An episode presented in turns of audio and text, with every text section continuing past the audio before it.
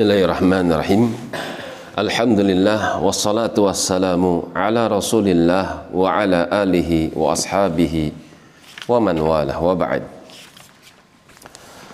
Masih di dalam surat Ar-Rahman sampai pada firman Allah Subhanahu wa taala yakhruju minhuma yang keluar dari dua pertemuan laut tersebut, laut asin dan laut tawar, lu'lu di situ terdapat sekian banyak mutiara, mutiara wal marjan dan juga batu marjan.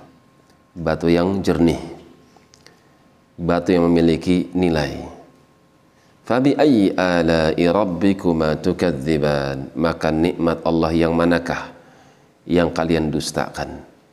Semua benda yang ada di muka bumi dipersilahkan oleh Allah untuk manusia menggunakannya. Dijadikan sebagai fasilitas untuk kehidupan mereka. Silahkan. Maka nikmat Allah yang manakah yang kalian dustakan? Walahul jawaril munsyaat. Dan dia memiliki perahu. Yang perahu ini berjalan. Fil bahar mengalir di atas lautan. Yang pertama kali membuat kapal perahu itu adalah Nuh alaihissalam.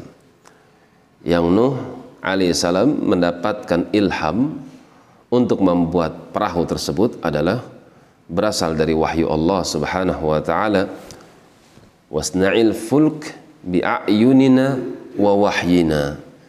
Nuh alaihissalam buatlah oleh engkau perahu bi'ayunina. Kau akan kami awasi dengan pandangan kami wa wahyina dan kami akan berikan wahyunya kepada engkau bagaimana cara membuat perahu. Maka perahu yang mendesain adalah Nuh berdasarkan wahyu dari Allah Subhanahu wa taala dan berarti yang menciptakan perahu adalah Allah Subhanahu wa taala melalui perantaraan Nuh yang kemudian dijiplak oleh manusia setelahnya kal a'lam yang perahu-perahu tersebut seperti a'lam. A'lam kata Ibnu Kathir jibal. Seperti bukit-bukit yang tinggi. Perahu ya perahu yang besar layaknya bukit-bukit yang besar sehingga kalian bisa naik ke atasnya dan kalian bisa mengapung di atas lautan. Fabi ayyi ala'i rabbikuma tukadziban. Maka nikmat Allah yang manakah yang kalian dustakan? Udara pun bisa kalian taklukan. Lautan pun bisa kalian taklukan. Kalian bisa berjalan di atas air bisa terbang di atas udara. Semua adalah nikmat yang Allah berikan kepada manusia. Kullu man 'alaiha fan. Akan tapi dunia semua dunia yang kalian miliki yang kalian gunakan itu suatu saat ada waktunya di mana dia akan sirna. Fanin itu akan sirna, akan hilang. Sebagaimana dunia yang ada di kantong kita. Rumah akan menjadikan warisan bagi anak-anak keturunan kita. Aset, uang yang kita miliki pun sama. Statusnya akan sirna. Semua akan berputar sesuai dengan roda putaran yang telah Allah tetapkan atas hamba-hambanya. Wa yabqa wajhu rabbika dzul jalal semua yang yang ada di muka bumi ini sirna. Yang kekal itu adalah wajah Allah Subhanahu wa taala. Akidah Ahlus Sunnah adalah menetapkan sifat apa yang telah Allah sifatkan untuk dirinya.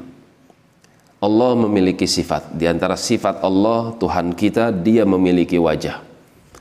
Kesamaan nama itu tidak menunjukkan akan kesamaan sifat. Atau kesamaan pada sifat itu tidak menunjukkan akan kesamaan pada kaifiat. Manusia punya wajah, akan tapi wajah mereka berbeda-beda bentuknya. Manusia punya wajah, binatang punya wajah, akan tapi berbeda-beda bentuknya. Jika hal ini terjadi pada diri makhluk, maka tentu akan terjadi perbedaan antara makhluk dengan khaliq. Apalagi Allah Subhanahu wa taala telah telah terangkan di dalam Al-Qur'an Qul huwallahu ahad. Katakanlah kepada mereka ya Muhammad sallallahu alaihi wasallam Allah ahad. Kata Ibnu Katsir, la nadhira lahu. Dia Maha Esa artinya tidak ada satupun yang sama dengan dia. Tidak ada satupun yang serupa dengan dia. Karena itu ditutup dengan kalimat walam yakul lahu ahad. Sekali-kali sesuatu apa pun tidak akan pernah sama, sekufu, semisal dengan Allah selama-lamanya. Allah sifatkan dirinya punya wajah berarti wajah Allah beda dengan wajah makhluknya. Selesai. Dzul jalali wal ikram. Allah sifatkan dzu di sini sesuai dengan kalimatnya. Wa yabqa wajhu dibaca dhammah maka sifat dzu di sini adalah sifat yang menunjukkan kepada wajah bukan rabbika. Jika mensifatkan rabbika berarti dibaca dzi wa yabqa wajhu rabbika dzul jalali ikram. Wajah yang memiliki kemuliaan dan juga keagungan. Siapa yang ingin melihat wajah Allah Subhanahu wa taala maka hendaknya dia imani berita-berita yang gaib karena keyakinan ahli sunnah wal jamaah orang-orang yang beriman pada hari kiamat mereka dipersilahkan untuk melihat wajah Allah setiap hari Jumu'ah Siapa yang melihat wajah Allah maka semakin tampan wajahnya disebabkan karena cahaya Allah Subhanahu wa taala mengenai wajah-wajah penduduk surga. Demikian wallahu taala a'lam bissawab. Subhanakallahumma wa bihamdik asyhadu an la ilaha illa wa atubu ilaik. Tafadhalu barakallahu fikum.